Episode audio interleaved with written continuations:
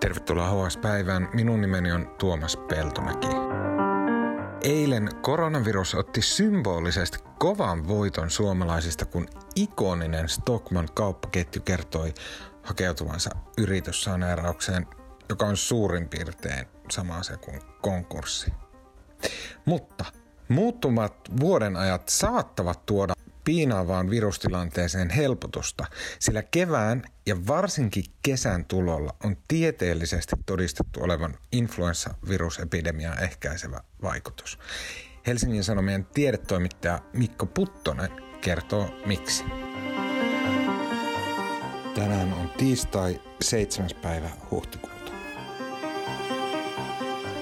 Tällä hetkellä Suomen hallitus on käytännössä myöntänyt sen, että tämä jäätynyt Suomi tai amerikkalaistain sanottaisiin lockdown-tilanne, se jatkuu Suomessa ainakin tuonne toukokuun puoliväliin asti, koska siis käytännössä sen hallitus on sanonut, että koulut pysyy siihen asti suljettuina, ehkä pysyvät suljettuina kesään asti ja sitten kesän ylikin.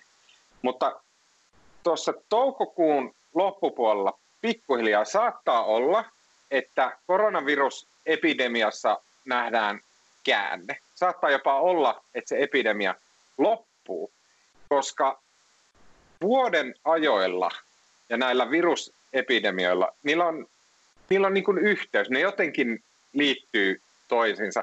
Helsingin Sanomien tiedetoimittaja Mikko Puttonen, sanoinko mä oikein? Onko näin, että vuodenajat ja epidemiat, niin ne linkittyy toisiinsa?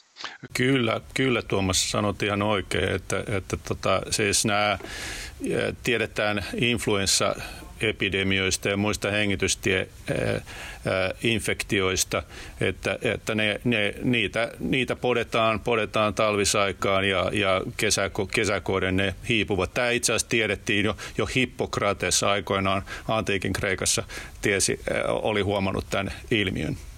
Okei. Ja sitten niin kun lukee maailman uutisia, niin huomaa sen, jos osaa sieltä niin kuin tarkkaan lukea, niin huomaa, että esimerkiksi niin jotenkin toisista irtaallaan olevat maiden hallinnot kuin Donald Trump ja sitten toisaalta Ruotsi, molemmat vähän niin kuin tuntuu jonkun verran laskevan sen varaan, että tulee kesä ja se, jos ei se nyt kokonaan hoida tätä pandemiaa, niin se ainakin auttaa, eikö näin? No kyllä, Trumphan on tästä sanonut, että tämä lämpö tappaa tämmöisen viruksen ja samoin tämä Ruotsin valtion epidemiologi on sanonut, että tämän tyyppiset virukset ei niin kuin tykkää lämmöstä ja molemmat tietysti ilmaisee siinä ikään kuin tämmöisen toiveen, että tämä koronavirus käyttäytyisi samalla tavalla kuin influenssa ja alkaisi hiipua sitten kesän tullessa. Okei.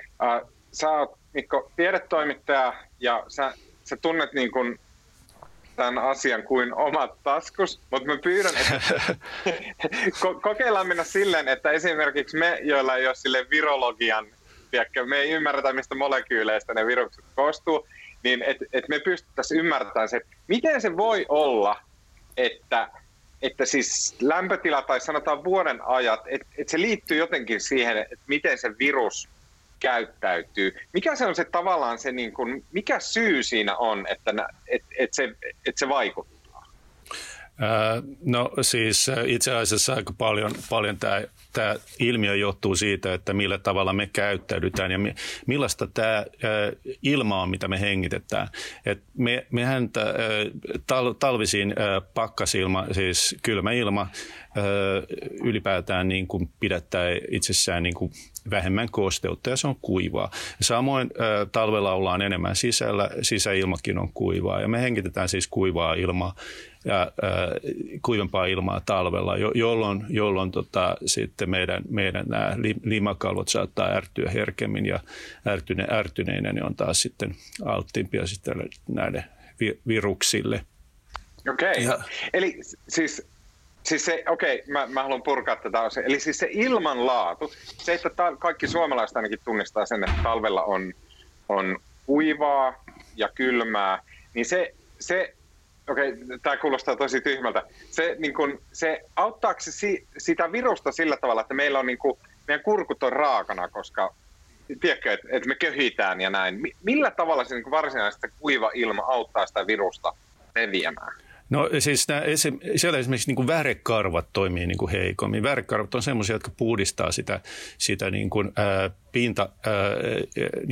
sitä hengityselinten niin kuin pintoja ja ne on siis tässä epiteelikerroksessa ja ne toimii niin kuin heikommin ja sitten ajatellaan, että ylipäätään tämmöinen niin kuin vähän ärtynyt limakalvo on niin kuin semmoinen hauraampi, jolloin se pystyy puolustautumaan heikommin virusta vastaan.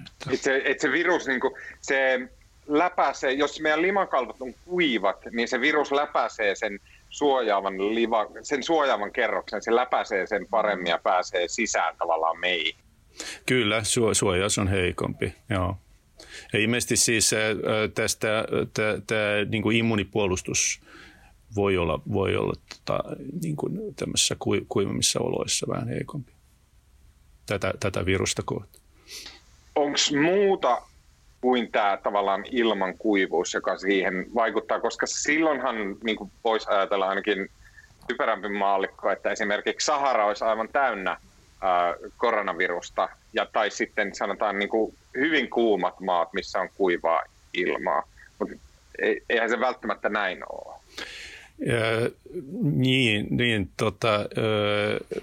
Siis hyvin usein tietysti Saharassa onneksi on aika vähän väkeä, mutta siis ajatellaan, että se ei näissä kuumissa ja kosteissa maissa ehkä samalla tavalla niin kuin leviäisi, ja voi tietysti ajatella, että se niin kuin ikään kuin limakalvot olisi näissä ainakin suojatumpia.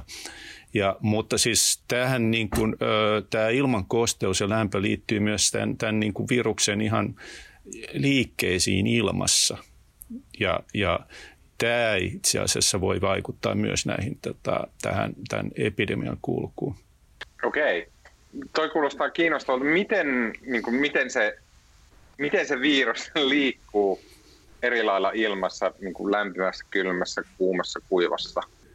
No yksinkertaisesti viileässä kuivassa ilmassa se niin kuin nämä pisarat, joiden mukana siis se kulkeutuu meidän puheen ja yskösten mukana tämä virus ja sinkoutuu ilmaan, niin se kuivassa ilmassa niin kuin se lentää pidemmälle niin sanotusti, ja tämä kosteassa ilmassa se nämä partikkelit, ilmassa lentävät partikkelit niin kuin kerää niin kuin tämmöistä kosteutta ja laskeutuu sit aikaisemmin näille alas, eikä pääse siis siinä lähellä olevaa uutta isäntää valtaamaan. Tämä kesän tulo, sehän tuntuu vähän hassulta ajatukselta, että tavallaan Amerikka, joka on toisaalta hyvin lämmin maa, ja sitten Ruotsi, joka on hyvin kylmä maa, niin ne molemmat odottaa, että jossain vaiheessa niin kun tulee tämä joku mystinen kesä, joka poistaa tämän viruksen.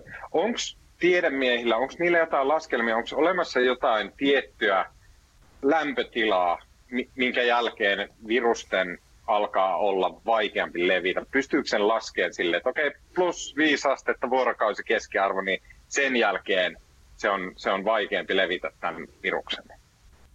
No jossain eläinkokeissa on ollut tämmöistä 30 astetta, mutta siis ihan siis jos ajatellaan tämmöistä niin kuin ihan epidemiologisesti tähän koronavirukseen liittyvää tutkimusta, niin se Kiinassa tehtiin tämmöinen havainto, kun verrattiin tätä epidemian kulkua eri kaupungeissa, että tämä ihanen lämpötila näytti tälle leviämiselle olevan 7 ja 12 asteen välissä.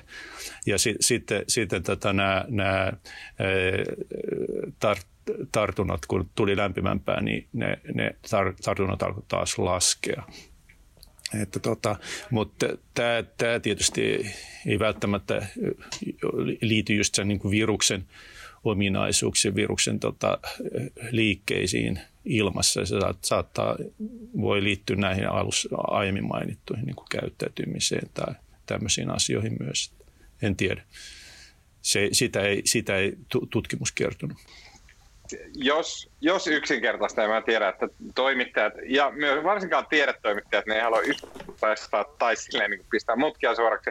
Mutta voidaanko me suomalaiset ajatella, että okei, sitten kun meillä rupeaa olemaan yli plus 12 lämpötiloja, niin sen jälkeen saattaa olla mahdollista, että tilanne lähtee paranemaan.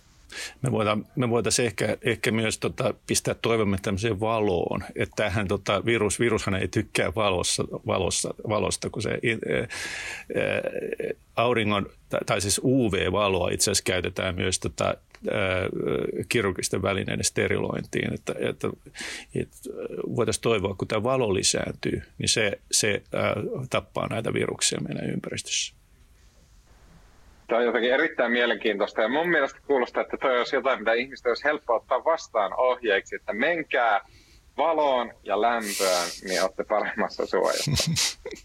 Kyllä. Mulla on viimeinen kysymys vielä, Mikko, että onko THL, joka on se ehdottomasti, vaikka se on saanut kritiikkiä, niin se on se taho Suomessa, jonka tilannekäsitys ja kuva ja arviot, ne niin kuin sanelee kaiken, esimerkiksi hallituksen toiminnan näin. Onko THL:llä niiden algoritmeissa, arvioissa, tilastoissa, onko sä nähnyt siellä, että onko siellä jotenkin huomioitu tätä, että kesän tulo saattaa vaikuttaa tähän koronaepidemiaan? No ei, kyllä siellä ihan niin kuin lasketaan niin kuin ihmisten tai tämmöisten rajoitustoimien vaikutuksia. Että se hallitaan sillä, että ei odoteta apua nyt kesän kauniilta ilmoilta. Okei. Helsingin Sanomien tiedetoimittaja Mikko Puttonen, kiitos oikein paljon. Kiitos.